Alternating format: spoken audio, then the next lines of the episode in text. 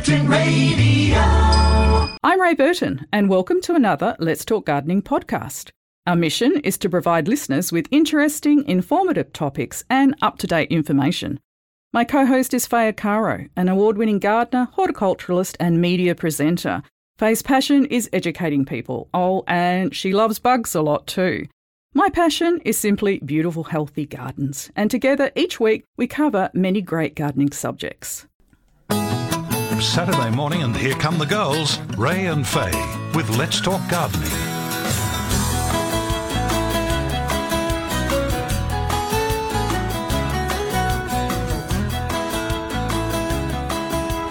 And greetings, gardening friends. It is good to be back. We're always a little bit rusty. I'm feeling very relaxed, which uh, can be good or could be bad. I'm not sure. Catherine Clinton will be taking your phone calls this morning. John Glidden is standing by to help solve your gardening inquiries, you can call us on 94841927 and you can email us on gardening at curtinfm.com.au.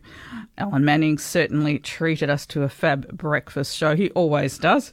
Rob Miller helped him do it. And of course, Jim Cronin took us through a nice little cycle and he will return next Saturday. Faye, how are you? I'm well, thanks, Ray. Feels like a long time since we've been sitting here. It Well, goes quick, but they're not.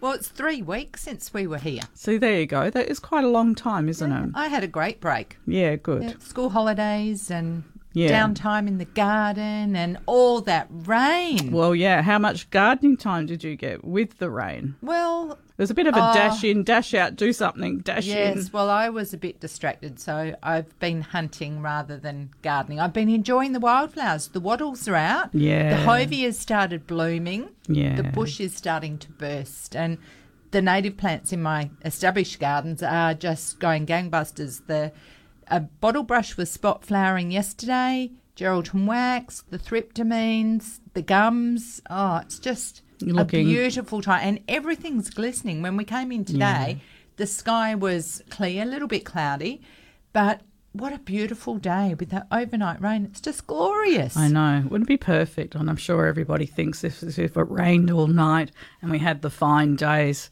There's something about uh, going out into the garden fresh from rain and everything is glistening, right? And right across Perth, I mean, Mm. we've had the cold, but this rain has brought out things that haven't been seen. Honestly, Ray. Are I we w- I- talking fungi? I wasn't going to, but I can't help it. You know, there's this basket fungi that it starts off as a puffball and it ex- it spa- expands. So when the outer egg case cracks, this cage just expands into a net ball and blows off to spread, it, spread its spores. And it's about the size of a tennis ball. Wow. It just pops and expands out in yeah. front of your eyes if Yeah. you're lucky enough to If see it. to see it. And some people have. So the West Australian Facebook fungi page is going off. The the the red fingers Oh, fungi, which um, is like a stinkhorn, and it pops out of an egg, and its little red fingers come up, rise slowly out of the ground, and it can last for three days or mm, so. Mm. It's just just amazing, Spectacular. and I, I actually have brought in a little bit of bird's nest fern. Bird's Oh. nest fungi to show you today. Okay, okay. Is that um, show and tell after for morning yeah, tea? it is, and they're ti- look. I would quickly show you now so Oh, that I you can't- help. Yeah, I mean, otherwise I couldn't hang out for the next two hours, Faye. I know, wondering what's in that container. you you wouldn't Oh, see wow. this unless Yeah. you're looking for it. So it's Yes. the size of what? What is that small? Oh, A pea. Yes, probably It's the size of half a of a pea. and it looks like a little bird's nest. It's a little cup, and they start off as little balls like a pea, but whitish or brownish, and they pop open, and inside they have all these little, looks like seeds. They're peridioles, and when the rain comes, they bounce out, and this is how they're spread. you must need good glasses to be able Well, to see. Well, you know, I was looking and I saw all these little regular mm, round mm. white circles, and that was a cluster. So when I got picked up for the garden club last week, I made the girls get out of the car so I could show them. Yeah, no, fair enough too. Got to got to spread the joy, Hmm. Well- spread the knowledge. Th- This was just on the verge ray, and they break down the mulch that's there. So you can often find fungi wherever there's mulch. and you know you you just get down and you look. Mm. You you'll see all sorts of things in a meter Yeah. once you get your eye in. Yeah, it's it sure has been a little soggy though over my way. And I actually ordered what? a pair of wellies online that arrived thankfully yesterday. I was very happy about Well- that. My shoes, everything, I just up to almost ankles in water when I'm out walking the dog or whatever Well, I do. need gumboots. Well, yeah, they are. That's what I ordered Ah. online. Mm. Excellent. Well, one thing I did find uh, a couple of the tiniest patches of lichen growing up on Yes. on one of our older banksias, and because it's been so wet, I think the lichen that's fallen to the floor is actually growing and spreading like a a moss mm. that you would see in the forest in the southwest. Not something I've seen in the Jandakot bushland in all the time I've been there. Hmm. It's just, yeah. Is it climate change? it's it's a wet winter. I We know certainly, that. we, it certainly yeah, puts one a question. for the books. It, it is one for the books, absolutely. Now, our guest today at 20 past eight, we are going to be chatting with Grady Brand, no less. He's a former curator of Kings Park and Botanic Gardens. He is now retired. We're talking about the wildflower season, and we really feel this is going to be a cracker of a year. Perfect time to get away. Uh, the way that we are these days, living in our bubble in WA, at least we have these wonderful Well, opportunities we- open to us. we are the luckiest in the world, are we not? We certainly are. Mm. Absolutely grateful, very, very grateful. And our guest this morning coming in at 8.40, Joe Bustle, the compost queen from Urban Revolution. She'll Mm. be joining us in the studio and she will be talking about Whakara. Plastic free July. Yeah. which we can all probably uh, get some tips on what to do better in our gardens to Yeah. save plastic. At, at least recycle, repurpose, reuse. And I like I like what you've written here. You say to tread a little lighter on the earth. Mm. Yeah, I do like that. So yes, and we do have a lot of emails that are going back a few weeks, listeners, simply because we were trying to have a little break. Faye needs to have a couple of weeks uh, off, and uh, so we've got a lot of catching up to do. We have. Lots of uh, emails, and uh, I have a gorgeous one here actually from Megan Dyson, which reminds me I do have a seventy-five dollar gift voucher to give away from Bigger Trees. Now, uh, Megan obviously won one, and she said uh, she wanted to say thank you for the voucher. Uh, it was a lovely su- surprise in her letterbox, and she has a little front and backyard, and she's seriously looking at particular trees to provide shade, not to become too big. So she's hoping that bigger trees uh, can help her find them. She thoroughly enjoys the show on Saturday mornings. She's a bit shy about ringing up with a query, though, and she but she has found the chats and special guests that come on always answer some of her questions, and uh, she found everything that we talk about practical and WA friendly. Most important, don't be too shy. It's only us, Megan, and uh, we'd love to hear your call. There's not too many people listening out there, is there, Ray? How do you mean? well, anything said just stays Just between us. exactly. So no, if we can chat on air, so so can you. Trust trust us on that. We're not we're not pros. Okay. Well, I will start on the emails Let's then. do it. So, yes, I didn't reply during the holidays, just trying to get some time away from the computer Yeah. and um, having having a break. Um, so, thanks for everyone's patience. So, this one's come in from Roz, and it's a photo of what's called a, a jade plant, Yeah. large jade, uh, a succulent, and it's very pitted with lots of brown necrotic spots, which Yeah, t- tells that. me uh, that something has been nibbling away at it. And of course, you know, the, the regular culprits are things like slugs and snails. But a, a few weeks ago, I had noticed in my garden when I went out at night time in the agapanthus flower heads, the spent flowers, there were lots and lots of weevils mating. And I, I showed this to a friend who loves her succulents, and she agreed, even before I suggested that we believe it's weevils. So the thing to do is get out at night with a torch. I mean, unfortunately for this plant, the damage has been done. Yeah. But go out with the torch at night and just have a little look around. You might find some things that you won't see in the daytime. For sure. It had been sprayed with pyrethrum, uh, but it was probably too late, and I'd just keep an eye on it. But It Yeah. should all recover. Uh, yes, I I would probably remove off the Yeah, yuckiest looking absolutely. leaves, Yeah, um, and let maybe take again. cuttings and make a new plant, Mm. which propagating's a joy in itself. So this one comes in uh, from Daniela, and it's a mandarin tree that has been in the ground, mulched and fertilised as all the other citrus trees, which are growing well. It's been in for about 20 years, but has increasingly dry twigs on one side, The- and they grow less dense than the other. She also sent in an image of the graft, so it's quite amazing the where the graft is. There's quite a distinct Yeah. difference. What it tells us is that the rootstock is very prolific, and the tree that's been grafted onto it is nowhere near this has the same vigor. It's very Um, odd to look at, right? It it is. Mm-hmm. It's it's unique. It looks like a trunk sitting inside a trunk. it's it's beautiful, and I don't think that's a problem. It mm. looks well healed. What I would be doing is going in and trimming out any of the dead, sticky bits, dead, dying, diseased, and then clean it up and then monitor from here on. A good tidy up can make the world of difference, mm. and that's that's what you do, Daniela. The other thing she asked was about caperberries, and Guildford Garden Centre. John had a look, and, and they have them. they stock them. Yeah. Okay, beautiful. So Sue from Mullaloo has sent in uh, very sad-looking leaves on a mango tree. It's been planted for about four years. She lives in Mullaloo and gets strong winds. After the first year, the leaves started having these brown spots.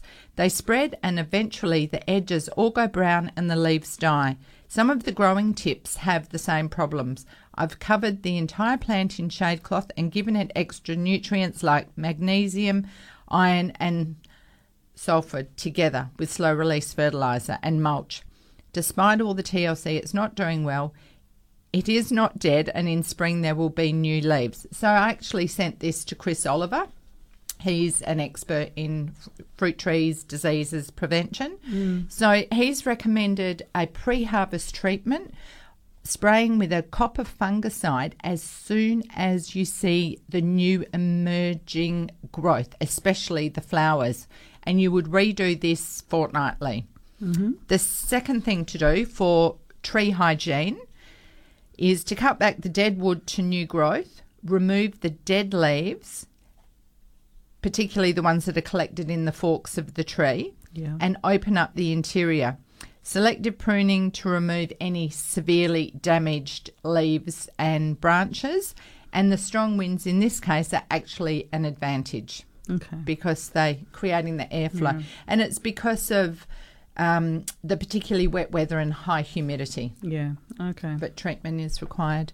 Now, Lee sent us a photo of some curled leaves from the citrus, and I sent back a, link, a link uh, about citrus leaf miner, which, you know, the damage is done by the time the leaves are curled. If it, it doesn't tend to impact the tree greatly, it doesn't look fantastic. Most citrus trees will recover without a problem.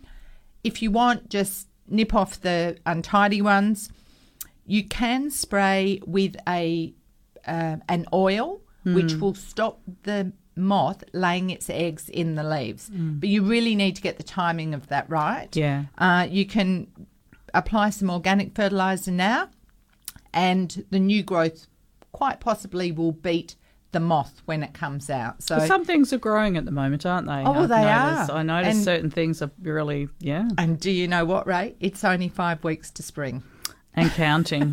I think I'm with you this year after the, the deluge of rain that we Mm. have had. I love the cooler weather. I think the rain has just been probably, we need a few days here and there to dry out, don't we? We we do, but you know, I think we're in midwinter, and Mm. It's been. It feels It- like we've had winter, which is it's quite nice. Awesome. It is awesome. I agree. Okay, would you like to go to the lines? Or we...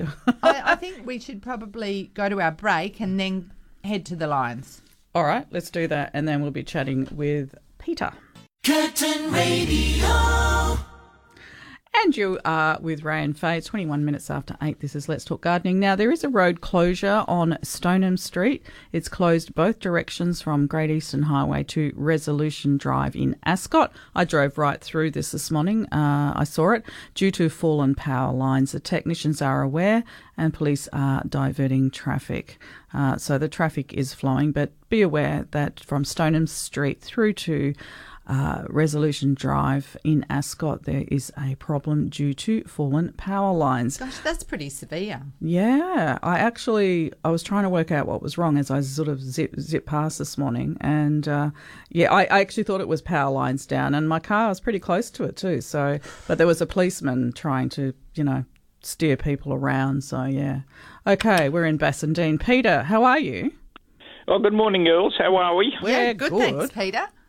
That's good. I've got a, an orange tree to be uh, oh, a good 10, 12 feet high, and um, it's all the top branches seem to be growing into one another. Is it the right time to really give it a hard prune? Well, what what state is the tree in at the moment? Are there fruit on it? No, no, the fruit's all gone. Okay. Yep. Now, great time. Once once you've um, harvested your fruit, it's finished flowering. Now is the best time to prune it. Uh, and can and how hard do you cut it back? Does it make much difference if I cut it, say, or take about three feet off it, bring it back to To about a quarter, um, taking Yeah, a quarter off it, uh, that would be fine. Yeah, it's just the top of it. It's all just tangled, and I just want to let the sunlight come in. Absolutely. Yes. Good time to do it. Okay. Okay, well, thanks very much for that. You're welcome. Yeah, go to it, Peter. Hope you get some uh, rain-free days. yeah. I'll give the wife the saw. She can do it. Haha. All right. Yeah, right. Thanks, okay, Peter. thanks a lot. Cheers for that. And as we mentioned earlier, we've got Grady Brand online. We're talking about the wildflower season, which we're very much looking forward to. Grady, you're with Ray and Faye. Good morning. Good morning, Ray. How are you? I'm I'm we're good. We've just had a couple of weeks off. Uh, That's good. and uh, yeah, we're we're all freshened up and ready to go. And uh, boy, have we had some rain, hey? Ah, it's been fantastic, hasn't it? Yeah, absolutely. Sure has. It's like the old days, isn't It it? is. The July school holidays when you know you stayed inside and The played board time. games. The whole time. Yeah. That's right. You used to go to the beach and not take your bathers. I remember that very well. yeah. Did you go to Swanbourne? no, no, no, no. I think I was a Floreat beach man.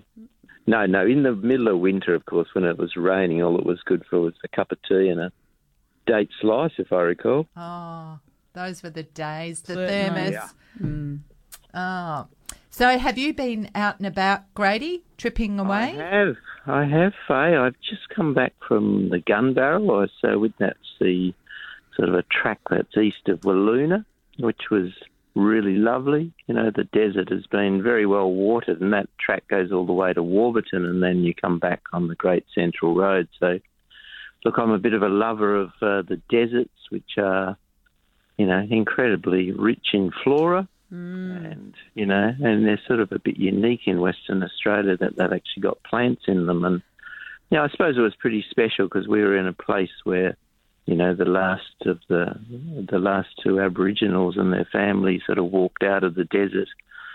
You know, the last of the nomads, really. So we were in a very special place in WA, which sort of celebrates a rich, you know, culture of the Aboriginals on the land.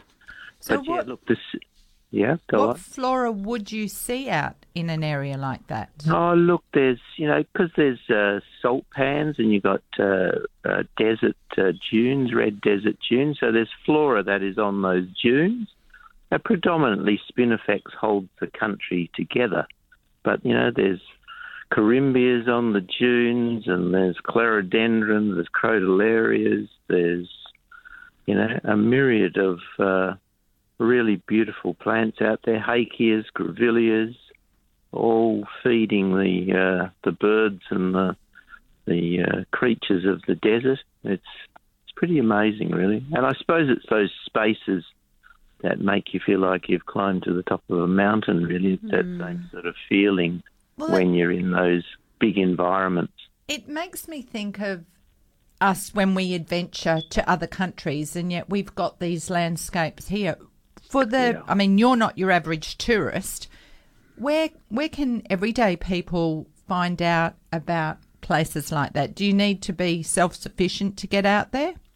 Oh, look, you do. Yeah, I, I, I think still one of the the most amazing roads is the Great Central Road, which should sort of be a little bit more for people that have got a car that is, you know, quite a, a rigorous car, but not necessarily the big Land Cruiser. You know, you could get there in an SUV, but you hmm. know, it might rattle you a bit.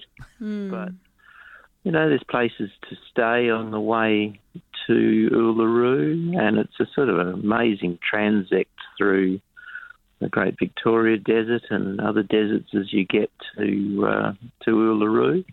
But look, this year, Western Australia has probably been blessed with amazing rains. The Kimberley, you know, the Kimberley region, all the tourists that are up there now would be reaping a, a season which saw above average rainfall.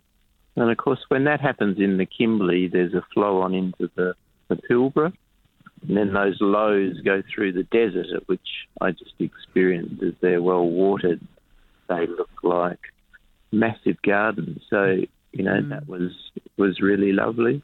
And then, you know, as you come all the way down the state, you know, there's been some remarkable things. The Gascoyne has flowed, you know, four or five times this year. So that tells you all the country east of Carnarvon. So the, the Kennedys, Mount Augustus, all of those areas have had multiple waters. So the floral display that the, the visitor will see will be to be remembered, really, mm. in, in those regions. And timing wise, when when approximately would that of, be? It's sort of really now through to the end of August for, Yeah. for that zone. And Yeah. that sort of applies to, you know, Exmouth. You think of the rains they've had this year, and there's incredible flora there on the Gulf for people to see as they go and enjoy the, the Coral Coast.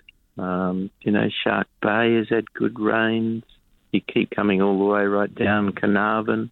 Then some of the areas that seldom get good, and it's about timely rains. You can have rains, but if they come at the right time, well, then that is really the, the magic that brings the country to life. So all the Mulga regions east of Geraldton, all the way out to Mount Magnet, and that triangle, I suppose, Geraldton, Mount Magnet, down to Dalwallinu, that is had uh, really lovely rain, and that is the, the famous area for Yeah. the paper daisies. Yes. So that's going to be pretty amazing. So that, that all happens really in the next six weeks. So Dalwallinu is about four hours away. So people, Yeah. they could do it as a day trip, but Yeah. if they at least had an overnighter, they'd be able to get out and do a loop and really experience. They, c- they could. I always say, if you know, if you got a really good, reliable car and you've got a few drivers, if you took off at six o'clock in the morning and uh, you know swapped your drivers around, you could really go and do it if you were pushing it in a day. But you know, places like Dalwallinu are a great sort of uh, stepping stone for a overnighter Yeah. and then to catapult yourself out on the the road to Payne's Find. That there, I think, is a remarkable journey that's really just on our doorstep. For a day trip for people to get out, I noticed a few years ago when I headed up, there didn't seem to be a lot to look out the window on the side of the road. Yeah, look, I think as uh, as time has gone on, the the weeds have probably won the war on those narrow little strips, and you do really need to get to these areas of uh, volume that are sort of national parks or reserves to to actually enjoy, um, I suppose, the floral richness of the state because that that's the the best way to go. You know, we've sort of got all those amazing sand plains north of Perth, from sort of Gingin up Badgingarra, Jurien Bay, uh, Cervantes, all of those national parks east of uh, of Jurien Bay. You've got um, Cockleshell Gully and Mount Lesueur. you know, they've been amazingly watered. I was there sort of at the end in autumn, and it looked like spring. But you know, mm. those areas like Mount Lesueur and the Fitzgerald River National Park, they flower all year because of the complexity of their mm. ecosystem. They've got creatures that rely on them to flower all year round, and you know that's what happens out there. So they're sort of quite. You, you can really enjoy them at any time of the year, but as you come further south, it becomes more of a September, October. The southwest is has been a little dry over the last, you know, number of years, but this year they've had incredible rains. So the flora responds to that in a, a, a way which the visitor will well enjoy. Mm. enjoy. Yeah, it's very generous. And what about really close to Perth, Grady, for people who perhaps aren't so mobile to get out and do a, a day trip? Where are some of the, the local hotspots? Yeah, look, I sort of, uh, you know, the, the Darling Range is really good. I always in, enjoy that. Um, you know, John Forrest National Park, um, even out the Brookton Highway, the Albany Highway. They're, they're sort of some great spots you can pull off the side of the road and Yeah. and enjoy the the flora of the, the Darling Range, which is incredibly diverse. So that's all pretty special. And just north of Perth as well, you know, the area around Moore River, that's pretty pretty lovely in the sand plains. Uh, you know, the coastal flora is incredible in the in this uh, September and October as well as you view the ocean and the flora of the coast is doing its uh, flowering. It's pretty beautiful. So WA is really the people of Perth are, are spoilt rotten, really.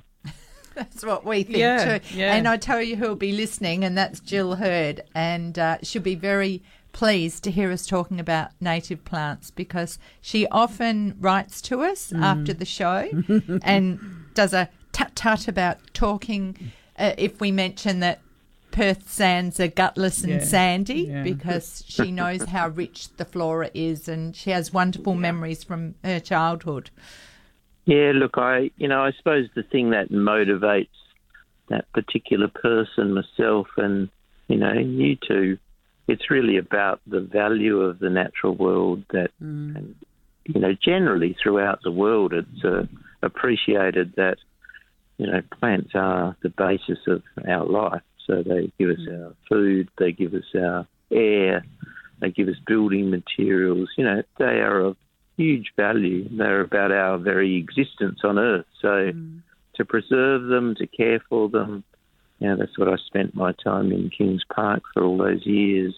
You know, just promoting the value of plants. But you know, as we mentioned, the WA plants on a world scale are, you know, up there with the most diverse and most unusual and most respected worldwide. So Yeah. it's an incredible patch that we need to look after. It Couldn't truly have said it better ourselves, Grady. Thank you so much. No worries. And what's Lovely next for you? What's next for you? Where are you off to? Well, I'm about to uh, do that very thing and go up there in those paper daisies because I love talking about it, but I yeah. really love just uh, sitting in it and enjoying it. And But you don't sit it. in them, do you? You don't trample them. Well, you know, we you walk through them and you go and discover things and you take lots of photos and you very much enjoy. You know, these are on a huge landscape of mulga country, which is you know not a road verge, but rather just you know hectares of flowers. So yeah, it's a, a beautiful thing to enjoy. So I'm about to to do that in uh, August. And then I think I'll just keep rolling through September because the goldfields have been really well watered as well. They often miss out. So they look incredible. So uh, too long ago, so there was annuals on the ground there, so they've been getting some of these rains that have come through. So I'll probably move into the goldfields and enjoy that. I'm just going to keep rolling on it. Yeah. oh well, we we look forward to further updates on your travels. Sure, happy to do that. Envy you. Yes, no. Thank you very much for imparting uh, your your great. your point of view, which we love. No worries. All right, thanks, Thanks, Grady. Take care. Enjoy your day. Cheers for that. Bye. Bye, for now. Bye. Yeah, it is. It is obviously what what Grady's explaining is it's it's not a rare opportunity, but it's an ex- outstanding opportunity uh, to see more than we normally would see. Thankfully, to the incredible rains that we have had, and what what is going to pop up out of the ground due to that. And you just you It's a don't real time to know explore. Mm. what, what you will find.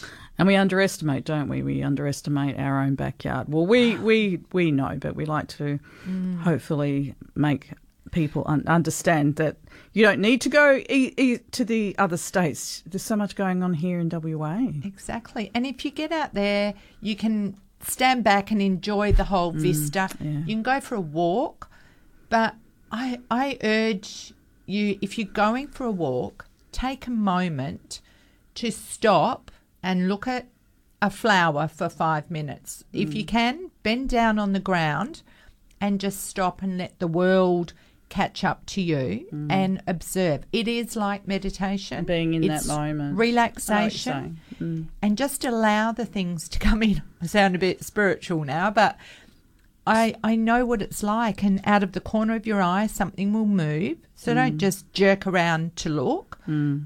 Take a slow movement, observe what comes in and enjoy. Enjoy it. still. Yeah, no, I like that very much. I do it most days, Ray. I'm out there on my hands and knees in the sand. I know. I'm jealous, actually. Yeah, I really am. I wish I wish that were me. Uh, yes. So I wish I wish sometimes, yeah, that I was. Uh, It can I had be. I had more freedom than I. Well, I'm a But- working girl, and I'm not. I I'm know, not- I know you are, and but in your day, just take that ten minutes. Hmm. Ten minutes. That's all I want people to do. Whether it's cup of tea sitting Yeah, on the back veranda or on your walk, carve that time out. hang on to that dog and stop it from running, and just yeah, have some downtime. Yeah, our household is a little bit crazy, and it certainly was this morning with that little dog. Well, Okay. you've had her a year now. I've had her a year. Yeah, we had Gotcha Day. Yeah, on the 10th of July, this Gotcha Day. we celebrated as well. Yeah, little monkey. So it wouldn't be without her. She's uh, She keeps us on our toes. 94841927. We'll be back in a moment.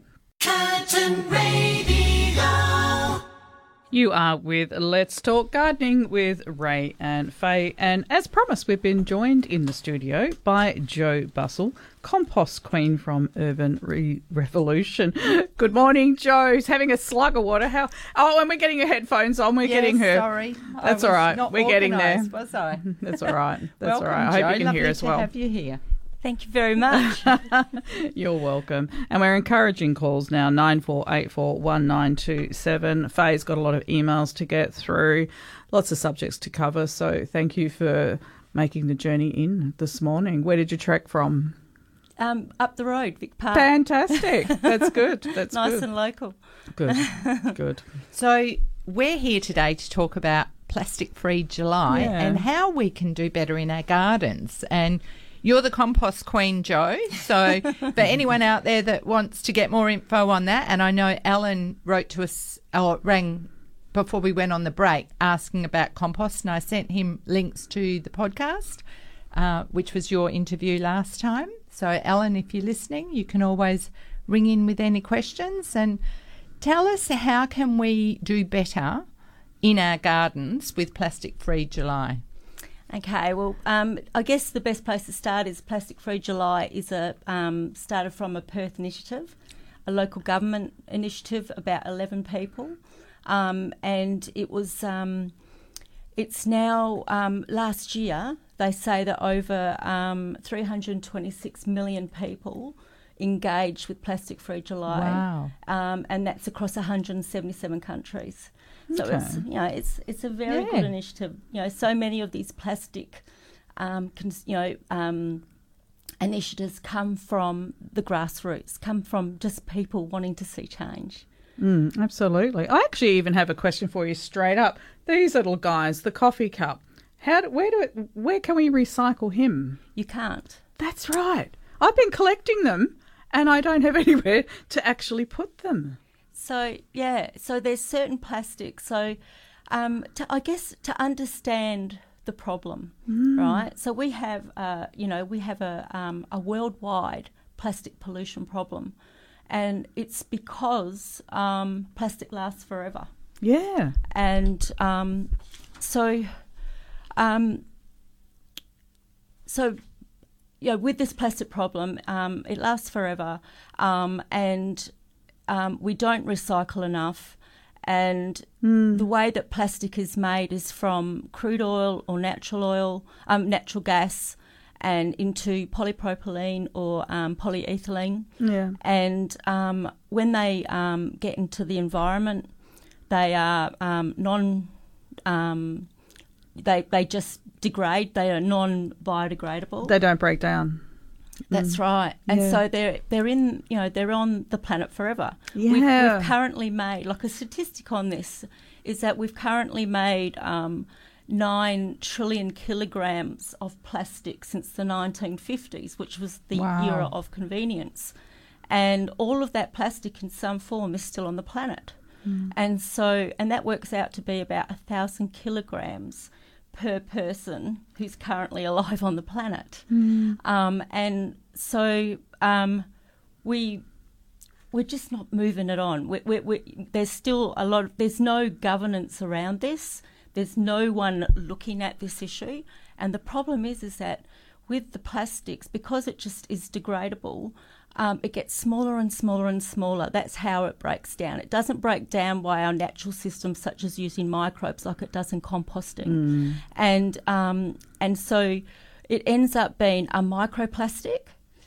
Um, and a microplastic, there's two types of microplastics. One's a primary, one's a secondary. The primaries are actually made that way to be microplastics, such as um, the you know the polyethylene balls, you know the polystyrene Yeah, yeah. balls that we see for fillers that we used to have in potting mixes. Yeah. Um, they're the you know in the cosmetics, the microbeads. They're the microfibers in textiles, um, and um, then there's this um, the second you know the, um, the secondary microplastics, and they're from you know larger plastics that have degraded. And so what happens with these is that they've they're um, they get smaller and smaller until they become nanoplastics. And nanoplastics um, we can't see.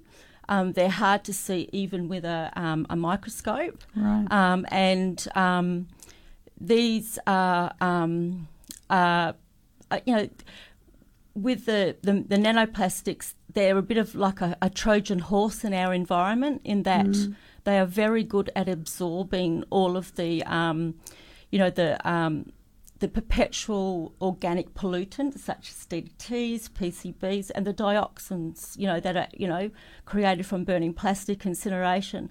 So all of these nanofibers are collected. Um, and you know, are, are absorbing all this, and they're absorbing it in the oceans, on land, in our water, and you know, in our air. So, um, as there hasn't been much governance on this, there's a not there's not a lot of studies in this Yeah. as far as the effect on human health in particular. There's been a fair bit of um, research into like um, zooplankton. And, and from that research, they've seen that the microfibers actually can go into the gut and then move on into organs. They're starting to do more studies. Like people are crying out for these studies now Yeah. Because they know just exactly what the problem is. It's in our soils, and this is the thing for gardeners: is that what we need to be conscious of is that it's now in our soils, um, and and the, there is has there is scientific research behind this, and you, there's many rabbit holes on the internet to Yeah, go down. There's yeah. a lot of studies that are coming out. So I guess that's the problem. How have you changed your garden practices to improve that or overcome it? Okay, so what we've got to be conscious of is that we do know we have plastic in the soil, so we just want to minimise it. And and the thing with plastics, the like plastic is that that um, fabulous analogy of that you've got the overflowing sink, and like in the panic, what do you do? Do you pull the plug? or do you run for the mop? And the answer is, is that you turn the tap off. Yeah. And so the first thing when when we're looking at what's in our gardens, what's in our life really, but it's, you know we're talking about what's in our garden, is um, just to not buy it. And um, so thing and and things like um, you know your plastic ties, um, your um, rope, um, you know your um, your plastic plant labels. All of these degrade due to the sunshine, due to mechanical forces in nature such as rain and wind, and in the ocean waves, and tire cars, anything that's you know that mechanically, you know, we all know plastic can degrade, even though we say it lasts forever, it doesn't. But um, so um, anything that you think you know that's in your you know like um, plastic buckets, um, plastic watering cans, all of these can be replaced with a better material, such as metal, such as wood, replacing our plastic tap fittings um, with Oh, there's with a lot of those, isn't there? metal fittings. Um, our PVC um, hoses are best to be replaced with what they call drinking hoses, which are 100% rubber, which is what used to be. You know, you we used to make plastic out of the you know the sap from rubber trees. So much to think about. I mean, There you've hit on a few things that Yeah. I like a bucket, for example. Yeah, Yeah, it will I- eventually degrade. Well, Yeah. they crack they first, or they get a hole in them, and Yeah. Exactly. Mm. All right, we better go to Nedlands. We've had uh, very patient Kathy on the line. Thank you for waiting, Kathy. Oh, good morning, girls. Um, I'm just was, had a little suggestion. Um, I love walking in the bush and I love searching for um, the native native orchids, really. And um, so I always have a, a microscope, you know, little little handheld microscope in my back pocket. And um, when you were talking about just taking that moment and and getting right down and having a look, honestly, it's the best thing because uh, it's just breathtaking what you find when you look at a plant through a micro, a little handheld microscope. tell me, Kathy, what what it, what is the microscope you're talking about? Well, it's, not, it's just a little magnifying glass, not a microscope. Oh, I was going to say, well, we've got Yeah. these visions of a Yeah, yeah. No, magnifying glass. six dollars at the at the newsagent. You know. Yeah, just have it in your pocket. Yeah. Yeah, and even just around your own home garden, um, it's it is amazing to look at the most simple plant that you just pass by every day. Yes. Really look into it closely and Detail. yes. it is it is beautiful and um, there are some also so many fantastic places in the metropolitan area and um, um, Wireless Hill is is a fabulous Yeah. place to go walking because the paths are good and there are so many orchids and things from now on that are just really right at you right there you know you don't even have to almost bend down for some of them they're so beautiful and and close and and tall um, so Yes, that was just my contribution to magnifying glass. Thank Oh, you. thank you. Yes, you you're so right. You know, when I go out, I in my pockets I've got my phone, I've got my magnifying glass which has got a little ruler on it, so I can put that down and put it in the photo for scale. Um, I've got a compact mirror that I slip under a little mushroom to photograph the gills underneath without disturbing the mushroom. Fantastic idea. And yes, Wireless Hill is amazing. And to think, you know, if you go up there, you see the bush the way it was, Ray, when we were children. Mm. How it should be. It, mm. There's kangaroo paws and there's mm. orchids and they're abundant. And this was every suburb had bush like that. Did. Yeah, just let's go and remember what it was like. And I mm-hmm. actually have brought an article in from a book about a special lady from over 100 years ago that I will share later. But, but I know we must move on, Ray. Thank you, Kathy, and uh, yeah, happy happy e- e- exploring, and uh, appreciate your your tip for the listeners. Thank you. bye bye. Thank Bye. you. Cheers for that. All right, we do need to have a short break. We'll be back in a moment. Nine four eight four one nine two seven. Thank you for your company this morning. You're with Let's Talk Gardening. Special guest in the studio with us, Joe Bustle. And we'll be speaking to Anne. Oh, actually, I don't know if we are speaking to Anne. I think it's a comment. Is it, um, Catherine? just a comment. Okay, Anne from Beechboro is saying that hospitals do not have recycle bins in cafeterias and retail shops still use plastic bags. Yeah. So, but we, what we can do here today is we can acknowledge where Mm. there are problems. Raising awareness is probably the first step. Yeah, absolutely. Realizing... it's to understand the problem, and Yep. and also it's really important is to not feel guilty. Um, we're all just realizing someone like myself who's been on this ride for a while. I still look around my house, and uh, you know, plastic is unavoidable. We get plastic in our postage. We get plastic everywhere.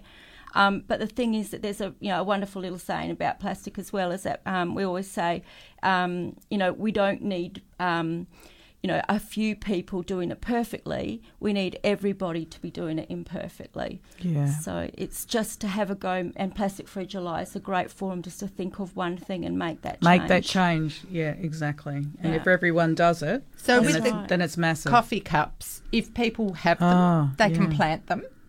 They they can, but the thing is, is that the reason why they're not recyclable is that they're made from plastic, Mm. and they're made from a plastic called LDPE, which is number four. And like, so the way plastic is made, there's like resin identification codes, and there's uh, and you will see them on the bottom of like your meat trays of like any Mm. plastic packaging, and the idea is to show how that manufacturer has made that plastic and what exactly is in it. Is it crude oil? Is it natural gas? It all of it determines on how it can be recycled again.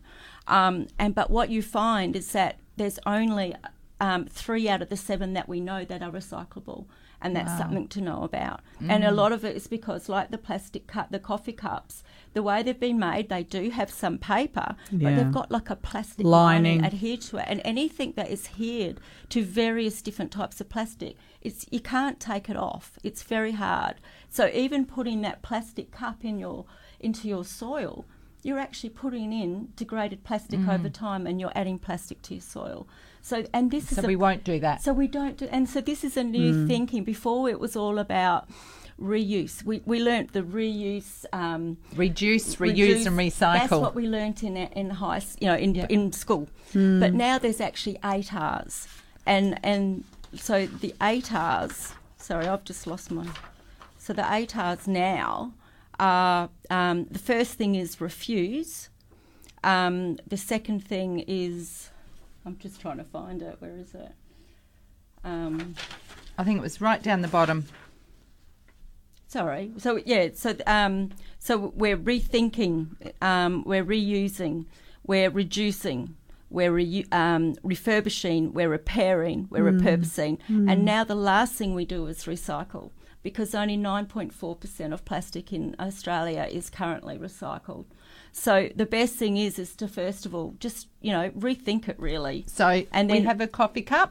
We can replace that with a keep cup. Exactly. Okay. And Step and one. also a thing for the garden again because we, we want to reduce the plastic in our soil is um, we used to use a lot of the polystyrene boxes. You know, again, I mean it's a fabulous idea for worm farms. It really is awesome. But the fact is is that they're going to degrade and they're going to blow around in the environment. So Oh, really, yeah, shocking It's things. best to not use those. uh, you know, okay. it's to look at something that's going to be compostable. So the headspace is when you're buying something to put in your garden, such as trellising, use jute, use the glass, um, the grass fibres, you know, coconut fibres. They're all antibacterial as well, as opposed to plastic, which you know allows um, fats to to bead and, and microbes to build up. Um, anything that is compostable is what you you know you want to add Choose. to your garden. So going Yeah. back to nature. going back to the way it used to be. Yes. Oh gosh.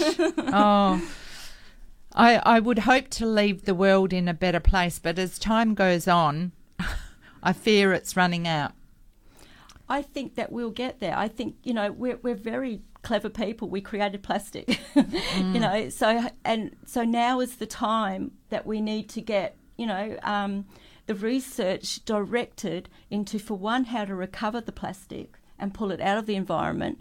Two to replace it because we we need these hard wearing plastics. And also, we need some massive governance around it. We need to know where those plastic manufacturing streams are, are you know, the plastic waste is going. Yes. We, need, you know, we need to take people to account for it. Hmm. And ideally, as consumers, we, a lot of it's taken out of our hands. We want um, plastic packaging, or we not plastic. We want packaging that is compostable. So Yeah. a lot of a lot of the plastics used in gardening are pots, aren't they? We go and Yeah. we buy Yeah. pot pot plants. They're nearly always in plastic. Yep. How right. how Okay. where do we start with that one? All right. I need to go to the news, but hold that thought. We'll be back after the nine o'clock news, guys. We've jumped up to 15 degrees at the moment. We are heading for a maximum today of 17 with a shower or two, and the minimum overnight will be 11. Tomorrow, a shower or two with a maximum of 19. And for Monday, the minimum overnight will be 13. Showers will be increasing. It will be windy. The maximum will be 20. And our rainfall for July so far, t- 214.4 mils. The average is 124.5. So that gives you some idea of just how soggy things have been out there in July. 214.4 mils. Yay. Excellent. It is excellent news. I mean, it's been hard for us, of course, it is, just from, but we, we suck it up.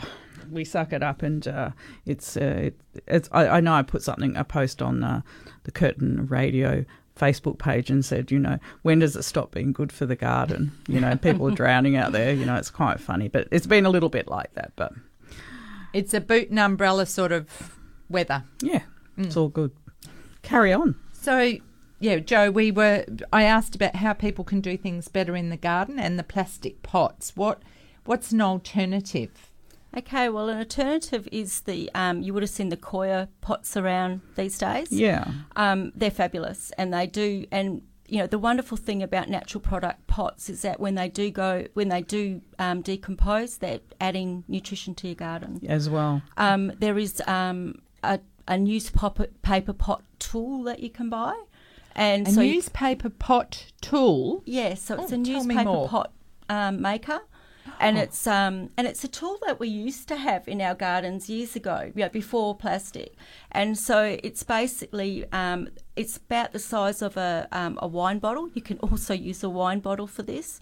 Um, but what you do is you just wrap a bit of newspaper around it. Mm-hmm. Um, the newspaper pot maker has what they call a tamper, and so you fold in the edges and then you push that up against the base and you squeeze it and it makes and it squeezes and creates a compression to make a pot. Then you can just put soil in it, you can plant your seeds in it. And it's also a great way to fair, um, to share seedlings at fairs or to give them away when you've got a glut in your garden. Yeah. Um, with the plastic pots, um, a great place to take them for recycling is Claw, and Claw's in um, Welshpool, Okay, how do we spell that? C L A W, Oh, okay, as in claw. as okay. in Claw, and they're in Welshpool. and that and they're in Welshpool, and they take and we were talking about the um, the resin identification codes, and they take um, codes two, five, and six. Which are um, are generally pretty hard to recycle, especially the polystyrene. So any of the expanded polystyrene, such as those that you get in the food trays, you know, the meat trays, veggie boxes, insulation, white, you know, white goods packaging when you can get your new, you know, TV. Um, they take all of that, but they also take the, the garden pots. Um, and so, um, So polypropylene. That's what our garden pots are generally made out yeah, of, is it? and, and Okay. they've come from natural gas. okay. Um, yeah, so That's good to know. also with the um, the pots, um, if you're raising, um, you can also get some um, nice little wood fibre pots as well. Yeah. Um, you can when you, I mean, a really good thing is instead of buying plants, is actually to grow, you know, via seed. I know that's you know sometimes tricky, but it is a you know a good skill to know It's money saving and too. it's money saving Mm. absolutely and so um, when you're growing from seed you can grow um, using a system with a, um, a a seedling flat and a seedling flat is literally just a box and it's about I know three to four inches in height. You've got enough um, soil in there to be able to um, grow a seed to a decent sized seedling before you transplant it into your garden bed. a seedling flat. I've never It's heard called of a this. seedling flat, and once again, it was how we used to grow food. Oh. And it's like a, they now call it bio-intensive gardening, because like what you would do like you know years ago when we didn't have you know we, we weren't buying them in punnets um, we would um, you know you'd save your seeds you have your spinach your lettuce or your you know your your, your favourite seeds but you'd put them all out in the seedling flat together um, so you know your cauliflower your broccoli your lettuce your spinach your spring onions and you would carry around that box so that box would never get dry it would come in when it's too cold it would come in when it's too hot. It would go out to get some sun, and you would baby your seedlings to ensure you had a good crop. Um, and it's a good way Right. for seed succession as well. You know, like for succession, so as they're getting bigger, better, bigger, put some out into your garden. You know, um, and then they'll keep getting. You know, they won't get as big in the seedling flat, so you Yeah. don't get the glut. You can have that transition of seed. You know, seedlings. So um, Keith of Mun- Mindarie phoned in and he says some shops only put coffee in paper cups and they should go back to proper cups. So he must mean for in in dining, uh, every little bit helps. And he also said that uh, Faye he has rung previously about his wisteria and that's doing really well thanks to your advice about pruning it. Excellent. And we're certainly open for gardening calls this morning nine four eight four one nine two seven. And another alternative for growing seedlings that we talked about in the break was uh, using an egg carton. Just, just for the short term, Yeah. uh, when it gets a little bit bigger, you plant it out in the garden and the egg carton breaks down. Now, something I just remembered when you were talking about the seedling flat was a worm casting blocker. And you, you actually use your own compost or worm castings, and it makes blocks, and you can plant your seeds into that, beautiful. And that goes into the garden. Yeah, and also worm castings are a f- it's a fabulous um, seed raising mix addition. Hmm. You know, just because it's that biodiversity of a whole lot of different minerals and Oh you know, gosh, enzymes and all that sort of loveliness. But but also a good thing to think about too is while we're talking about the worm farm is to um, to look at what you're buying in plastic. Such as if you're buying fertilizers in plastic, it's a really good idea to make your own, and it's a lot easier than you think. So, for example, using a worm farm, you're getting the leachate from a worm farm and from a bokashi bin. That's two different easy ways to, you know, to compost. You get the juice, you dilute it, and you can use it as a, a fertilizer. Um, same with um, the mass that comes out of both of those two systems. The worm farm has the worm castings. The um, bokashi has this gloopy gloppy fermented mess, but when it gets into the soil and you bury it un, you know into the soil, it becomes a highly nutritious humus based hmm. soil, which is great for veggie gardens. Do you know that bokashi bucket's been on my list since we last spoke? I Mine just haven't been out that way. Well, maybe this week, Ray, we'll make a date Go and do it. and we'll get And, and ourselves just about everything can go in there. Everything. Yeah. So from bones Yeah, to I remember that. How big are they? oils. That's yeah. So it's a two bin system, nineteen liters, and so well. Oh, 19. So that's two bucket sizes. So two, so nineteen litres is in each bucket. It's a two Mm. bin system. You work on one, fill it up, put it to the side to allow the fermentation process to complete. Fill up the second one, then bury the first. Mm. Yeah, and um, yeah, and it's it, once it's in the ground, it takes about three to four weeks um, to become that lovely pH neutral soil. So how long does it take for a bone to? Well, it, you would never put the only. There's two things that you don't put in a bokashi bin, and one is a really big bone, No. and the other one is a whole lot of oil. And it's just because it's too much of one thing. Hmm. So um, the bone, a big bone, I would just bury in the. In So you the- mean like, for example, like a chop bone I- or something It is would. okay? It would take three. Well, it would take um, about four weeks. Is that all? But, Yeah. but if you were to boil your bones, for example, make a bone broth, you could then like get more value from the bones, but then put your bones in the oven when you're cooking something else, and they will break down and become more powdery. Wow. So Yeah, you can- So it'd be a lot quicker. Yes, Yeah, that's a great idea. I know. Full of great ideas. Mm.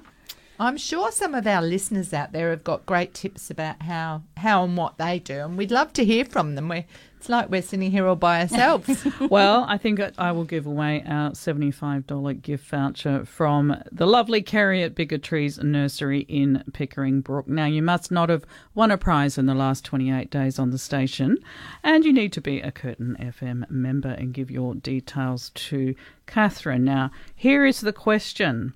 For those who remember the old TV Western Bonanza, what was the name of the Cartwright's Ranch?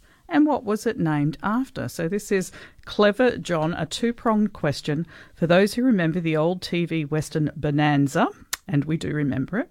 What was the name of the Cartwright's Ranch, and what was it named after? Give Catherine a call on 94841927 if you'd like to win $75 voucher to go shopping up there at Bigger Trees Nursery. And I was liaising with Kerry during the week, and uh, all of their bare rooted stock is now uh, ready to roll. It's all been potted up, and because there's so much so much new stock that has arrived, she is clearing some of her larger displayed stock as well. So could get yourself a bargain or three up there at the moment. Uh, lots of winter colour happening. Fabulous home of the frangipani. Everything that you can imagine up at Bigger Trees. Well worth going and taking a look. And thank you very much, Kerry, for the $75 voucher each week on the gardening show. And I can see a couple of lines there. So yes, there is there is human life out there.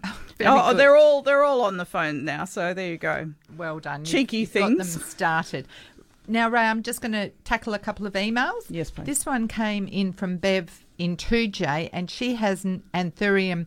She's wondering what critters have gotten into it and what what to do to give it a bit of love. Uh, it looks to me mm. a little bit fungal. Mm-hmm. But with the weather this time of year, I think it's probably related to the cold. So I would just baby it, make sure it doesn't get too much water, put it in a warmish environment under a patio. Mm. But I, I, suspect it's brought on by the cold, and I think it will likely correct right itself. itself. So yeah.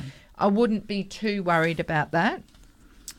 Daniela has uh, sent in a photo of a eucalypt that we had been talking about before oh, we went yes, on the break. Yes, yes. And it had the silver foliage and a beautiful, what I would call lemon sherbet flower. Mm. And she thinks that it is a Eucalyptus woodwardii. Mm. And it looks quite similar. So Does? I, I'm pretty sure that she's on the mark there. So that's really good to know. So thank you, Daniela. We appreciate that a lot. And this morning we have received an email from Ruth in Hillarys, and she's got some pots that she would like to plant up with something that will withstand the northwest location. They'll get hot sun most of the day in summer, but she wants to soften the harsh fence. Well, Ruth, you know, when I look at those pots hanging on the fence, not only will they get the harsh summer sun, but they will get the reflective heat from the fence and there is not a lot of room in the pots or not a lot of insulation to to help them out. But my first thought was cactus or succulent, but it really is extreme conditions, so it's not ideal.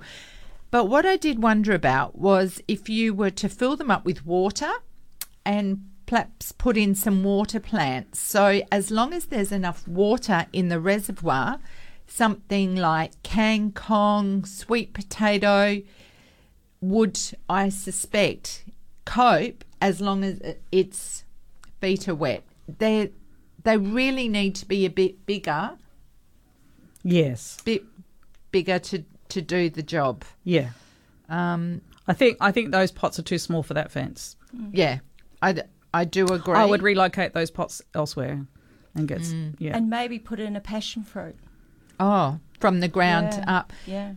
But if you were to put some mesh along there, you could you could hang a whole lot of plants and I think it would do better because it would buffer the the fence, yeah, the, the reflective contact. heat. Mm. So that that's a good start. So you got four pots there, but I would cluster them together and I would stagger them hanging on a mesh trellis that covers the fence.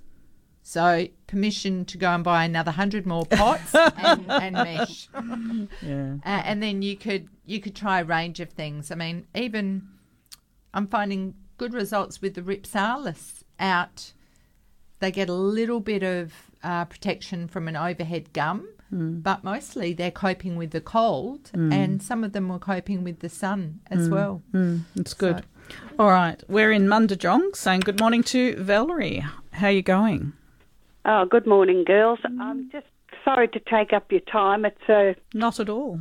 Not bit a of a trivial press, uh, question. Uh, I've been putting, breaking up bark from the gum tree next door and throwing it onto the garden, and I have the white ants contractors coming, and I did ask them if it was okay, but they didn't seem to know whether it would be harmful and would create more white ants or not.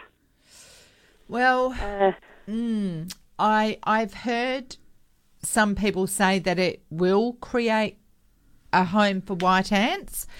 They white ants will naturally occur where there's old dead trunks. They get in and they hide from the light. So if you had a problem with white ants, you wouldn't Uh, want no, it near I- the I- house. yeah, it's not on my property. I just went and collected some. It was lying there, and I thought, oh, maybe I'll put this on the, the garden. I do get um, compost, proper compost, but I just thought, oh, this seems to be a waste because I throw, pick up very fine uh, pieces of wood and I throw that onto the garden, dry wood, uh, twigs, twig type things. yes. But, and I thought, oh, if I put the gum on, that'll make uh, might make good mulch. But I won't do it if if there's any um, doubt at all as to Well, whether.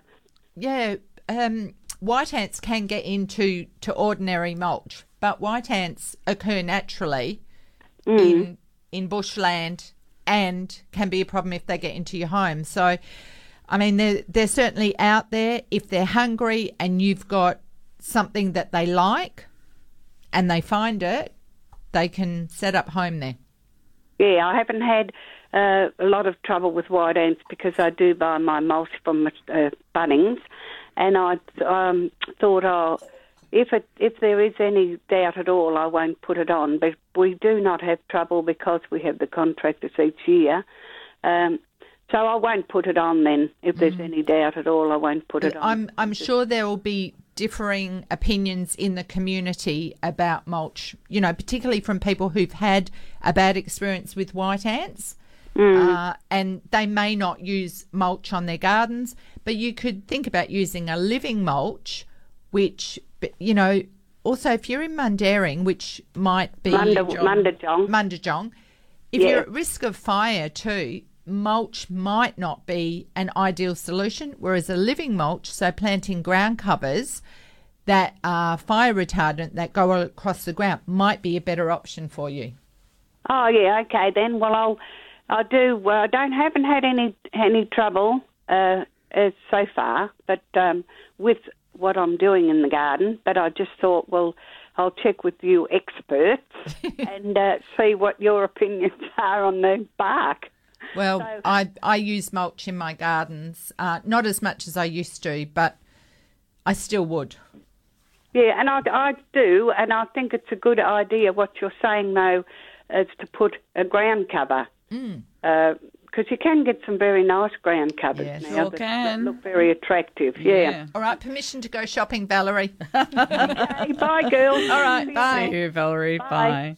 Okay, now we do have a prize winner, Louise Allenbrook. Uh, congrats and uh, thanks for playing with us. And after the break, I'll give you the answer to the question. Curtin Radio.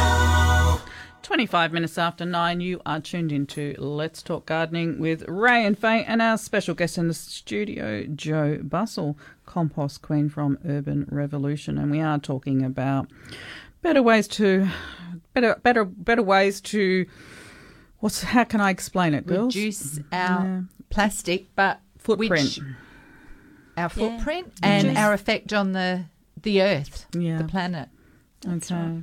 All right. Now, um, we gave the question for the Bigger Trees voucher, uh, which was, for those who remember the old TV Western Bonanza, what was the name of the Cartwright's Ranch and what was it named after? The answer is the Ponderosa, named after the Ponderosa pine tree. Okay, so uh, congratulations uh, to our winner. And uh, John tells me it's the most widely distributed pine species in North America. So John finds us these curly questions each week, but our listeners, of course, are very, very clever.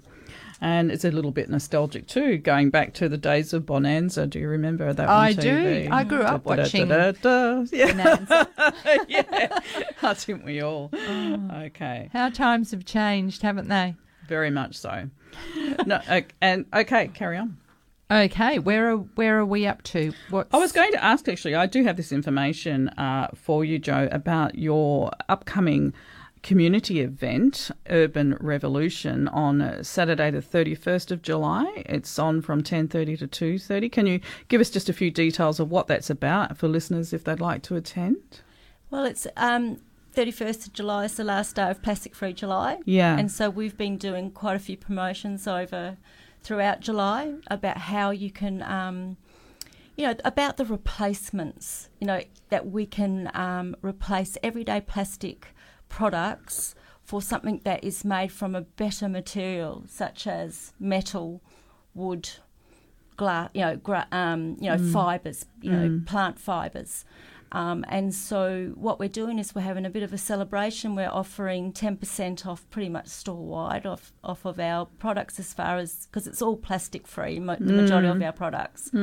Um, and we're going to be having some, you know, there's some beautiful Fremantle made um, Regenix teas, which are is a um, an indigenous company. Um, and, and we're using indigenous um, plants in their teas. Lots of lemon myrtle, really nice, real beautiful teas. Um, and um, and we're just going to be talking about plastic-free options, talking about composting, anything really. Anyone has an, op- you know, you have an opportunity to talk. It would be really stuff. good to get along to. Very, very interesting. And that will be located at where? So we're at um, out in Albany Highway, Vic Park. So two eight four Albany Highway, Vic Park, and it's towards where John Hughes is. Oh, yeah. near the causeway. Okay, that end. Okay, Yeah. that that's helpful. and and that's called Urban Revolution. What a great name! Yeah.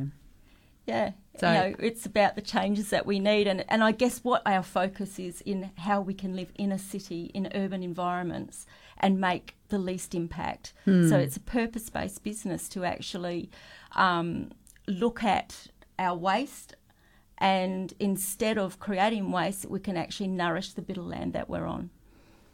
Love it. All right, we're in Kardinya. We're talking about kumquat. Betty, good morning. Good morning, Faye and Kay. Yes, the kumquat. yes, Betty. How can we help?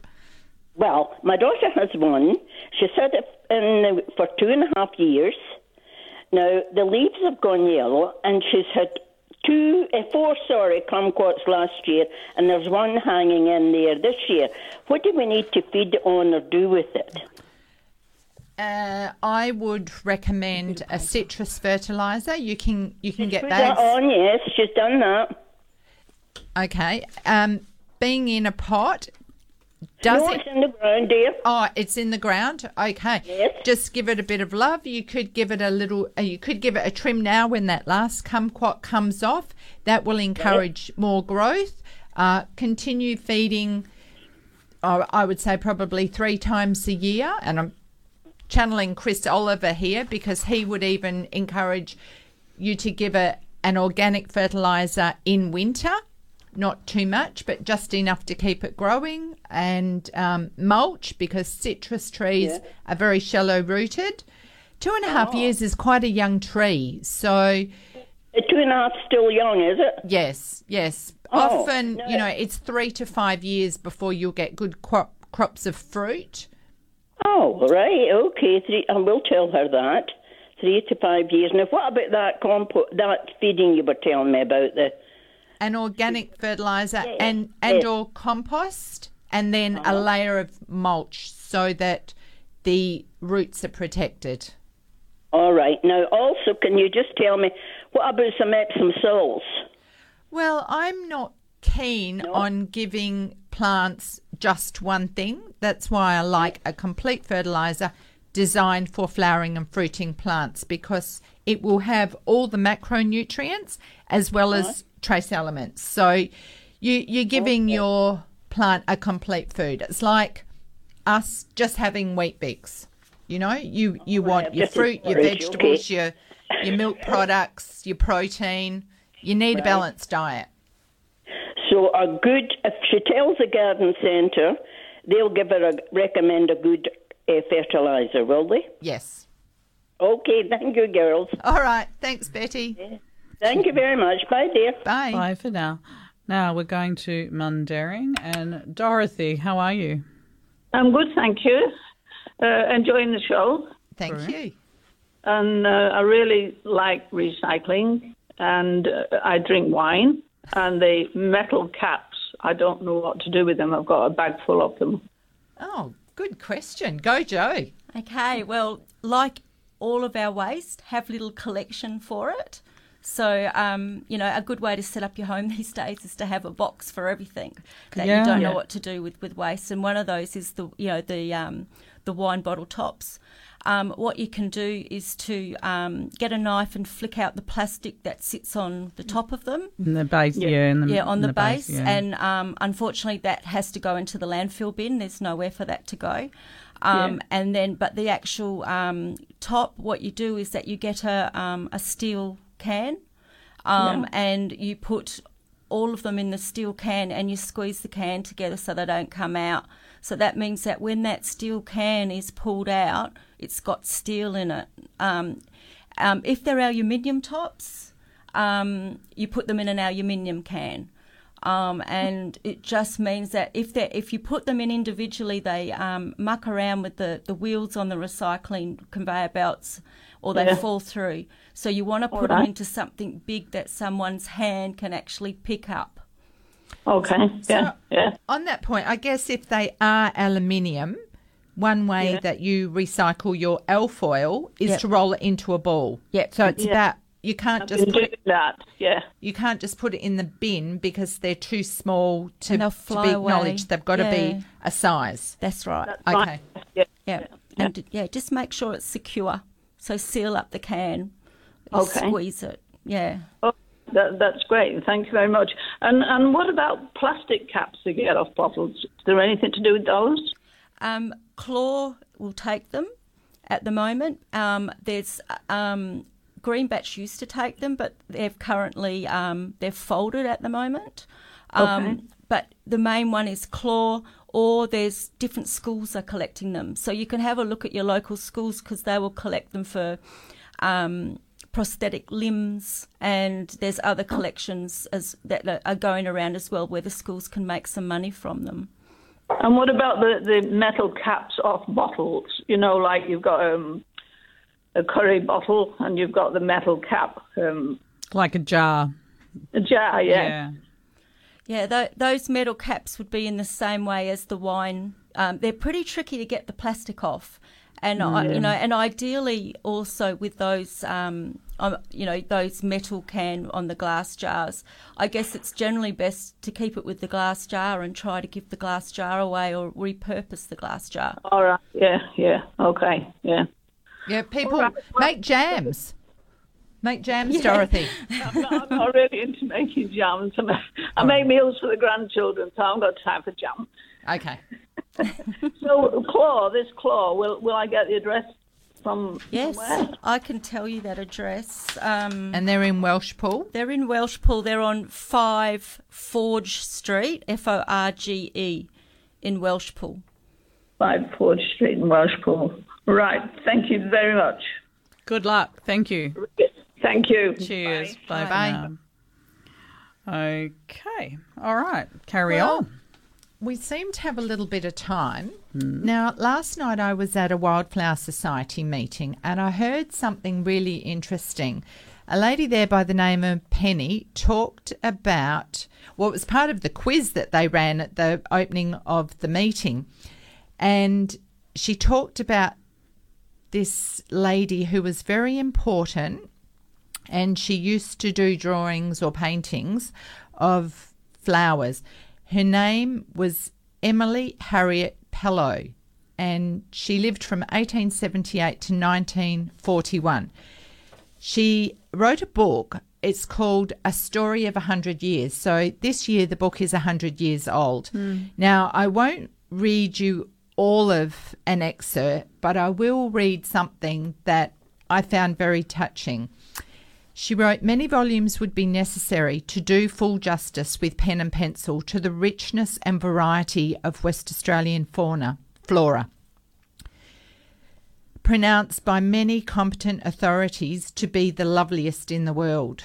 A hundred years hence, when Western Australia is celebrating her bicentenary, many of the plants now familiar to most inhabitants of the state may be known only by name through the records industriously compiled since the earliest day of British settlement. Now, remembering that this was written 100 years ago for the bicentenary. So, as time marches on, we we now are 100 years on. Hmm. The eastern wheat belt sand plains, for instance, sole habitat of hundreds of precious species, are fast being devastated without reserve in the interest of agriculture. It may be that in 2029, regret will be expressed that so little effort was made as far back as 1929 to ensure the preservation of the rare and beautiful flora. Hmm. To deny future generations the right to enjoy its wonders is to deserve the censure of the unborn. And I mm. found that very touching that mm. 100 years ago, because, you know, I drive down the freeway and look at how the, the paddocks are cleared and wondered mm. what it would have been like 100 years ago Yeah, and what we're losing, and we're still losing. correct. And I, I do hope that there might be change and a turnaround that our flora may be appreciated and that it will still be here. What what we have now will still be here in 100 years. So like I- it very much. I wanted to share. I don't No, know that you. I've done justice to um, this lady, but I did want to put it out there and, Her and bring it into foresight. the fore. Yeah, no, thank you very much. Now we're also wanting to know how to spell the name of the compost bin that you talk about because it is a. Bokashi. Oh, the Bokashi Yeah. bin. Yes. How do you how do you spell it? It's B O K A S H I. Bokashi. Okay. Yes. Bokashi. Yeah. Okay. Thank you for that. Nine four eight four one nine two seven.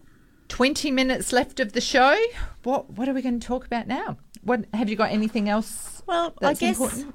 recycling in you know in the garden, like we all. Um, one thing that we can reduce waste on is to make our own compost. So we're not bringing in the plastic bags, and also um, there has been some recent studies that show that some compost does have um, plastic in it that we're bringing into our gardens, and so it's important to look at where you're getting your compost from.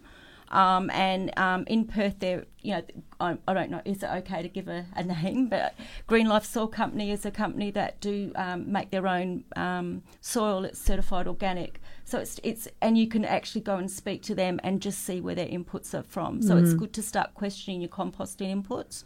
Also with the compost bags, um, if you want to recycle them, you rinse them out and you um, cut them into A3 size pieces and then you put them in um, to REDcycle. And so REDcycle is where all of our soft plastics go now. Um, you don't put them into the um, yellow bin at all. You always put them into a separate bag. And when you go shopping at Woolies or Coles, you take them and put them into their um, collection um, bins there. So when you recycle in your home, how many bins have you got? Um, I have a bin. Well, so we have our composting for our green waste. Um, so that's outside in a in a bay. We have um, our um, bin in our um, laundry, which is goes into our composting as well. That's all our carbon bits and bobs.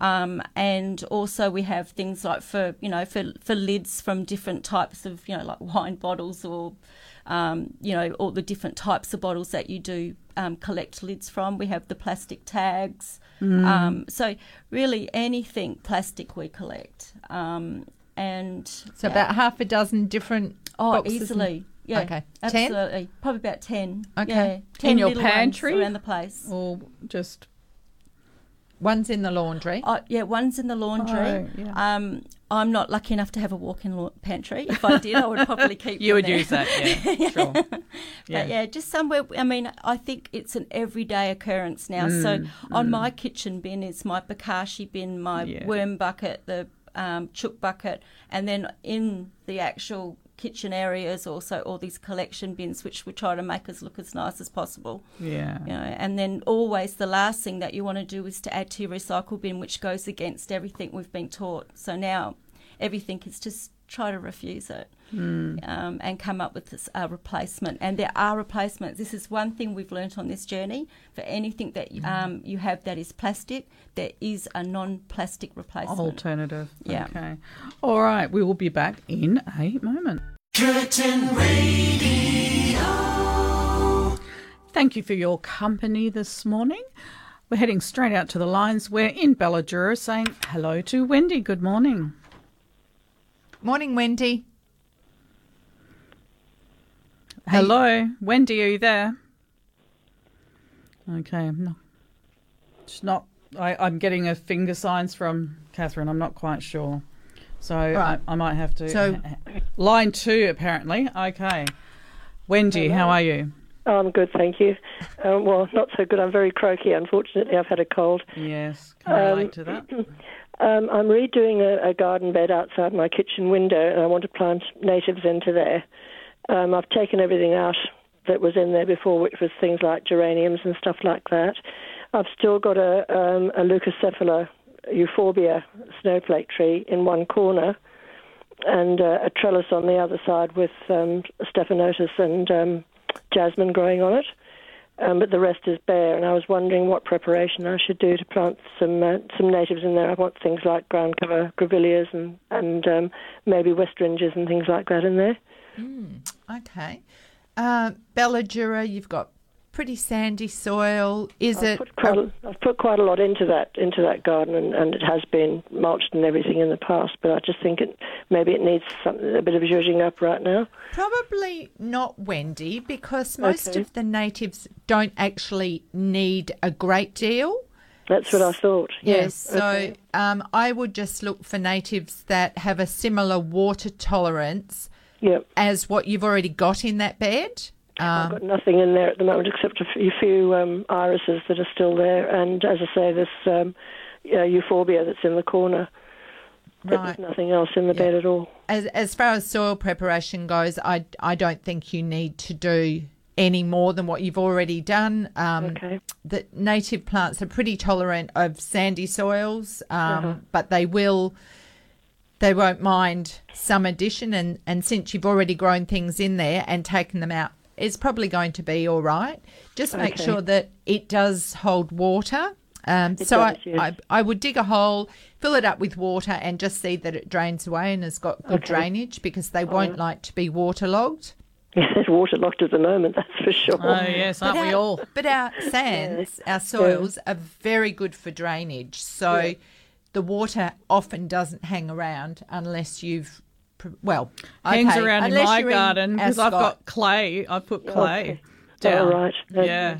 Yep. Is it draining though, Ray, or is it? Yeah, it's draining, but the It's ground's raining okay. I mean, it's Very very, wet. very wet at the moment. It's a bit, bit hard to tell, but it doesn't seem to sit there. yeah. Mm. All right. I don't think you have to do much, Wendy. Fantastic. Thanks Go- very much. Go Faith. shopping, and now's a great will. time to Is it? plant. When it stops damn well raining. Take your umbrella. Mm. When you've been in, uh, sick with a cold, you don't feel like no, it. that's Yeah, right. No, I you have to stay home till you're better. Sorry. Keep warm. Definitely, definitely. Okay. Yeah. D- now's a great time for planning. Actually. Yeah, it is for sure. Yeah. Yeah. Thanks okay. advice. Thank, you. Cheers for that.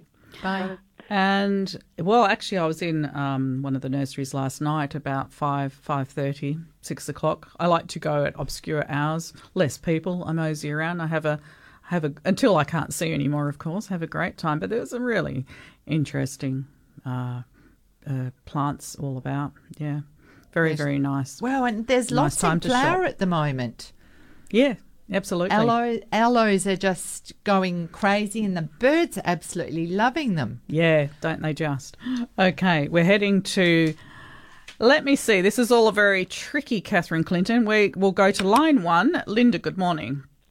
Oh, good morning. Um, I'd like to ask your guest I don't know whether it's been mentioned about the um, um, alternative milk cartons or long life cartons. What some places take them in the recycle bin, other places don't. I'd like to know what to do with them. Yeah, the fact is they're another tough one because they're that same, um, you know, plastic adhered to cardboard, such as the coffee cups. So a better, unfortunately, uh, I mean, even though the cardboard sounds like a better choice, the better choice is the plastic because it's a um, it's a, a resin type two, which um, can be recycled as long as it reaches the right place.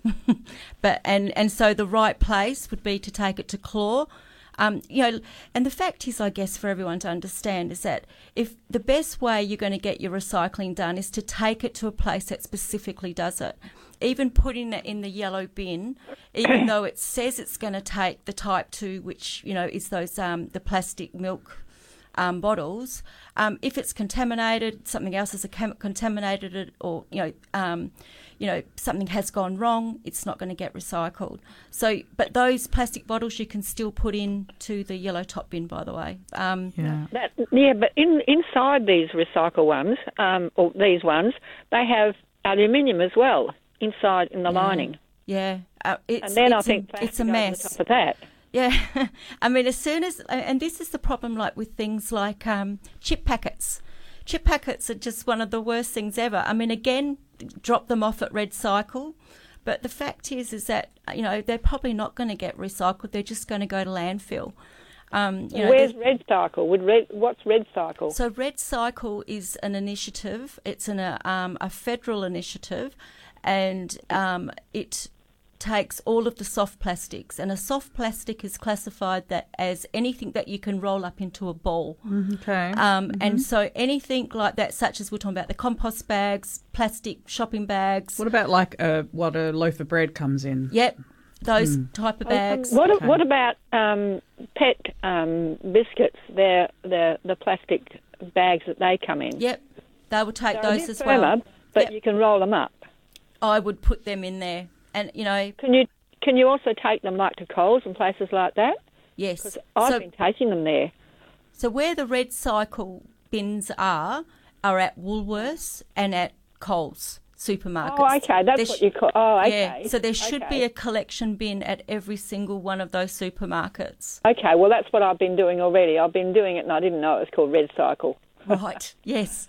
So, but I can put the um, um, pet um, bags in there as well. Yes, you can.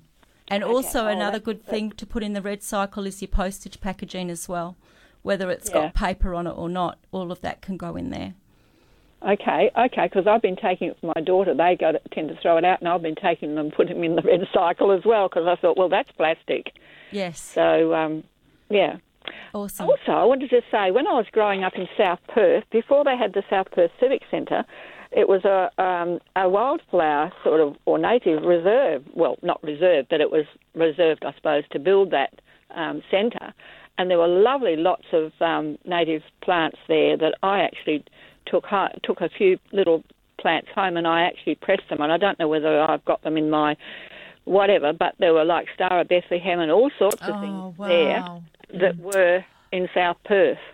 Oh, and you know what? At our garden club meeting last weekend, we heard from a historian from the city of South Perth about Yeah. the area of South Perth and the the market gardens before they Mm. reclaimed the land and the history and about the pandemic that came through of oh, was it a flu or something but in those days people lived in tents they didn't travel like we do now and So of course they've here we are yeah. talking about covid like it's the first we've ever ever experienced but it's because we've transported it all around the world anyway Mm.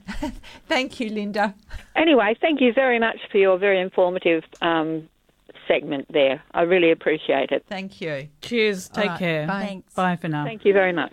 Bye. Right, I have to have a little break. When we return, we're chatting with Carol and Pam. Curtin Radio in Perth. About six minutes left of Let's Talk Gardening this morning. We're going straight out to the lines. Now, we're in Hamilton Hill. Hi, Pam. How's it going? Oh, hi there. Good, thank you. Um, lots of really useful information on recycling, but my head can't retain it all. Yeah. so, is it being written down somewhere? All of these places I can go to with the different things that need to be recycled.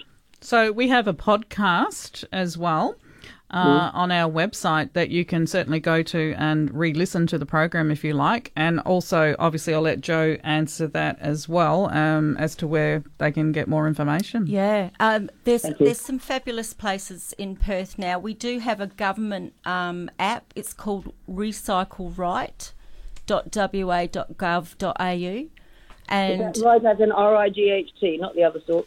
Recycle right. Right as in R I G H T. Yes. Yep. Yes.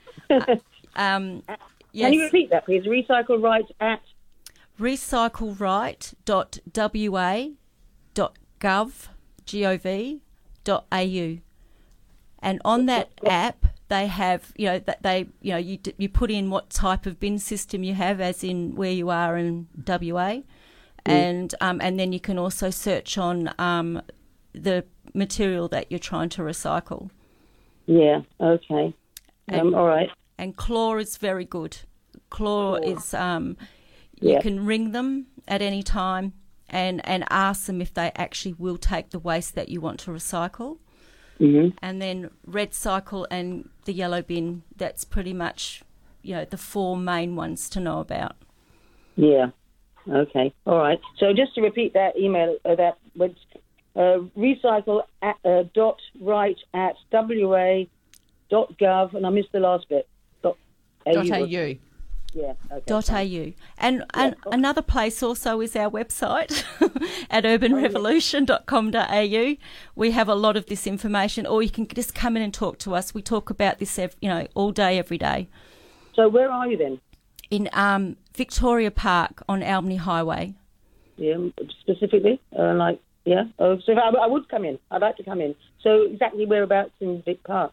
Um, near the causeway, um, 284 Albany Highway. Two eight four. That's handy. Albany Harbour, Al- Albany Highway, Vic Park. That's good. I'll, I'll do that. Actually, thank you.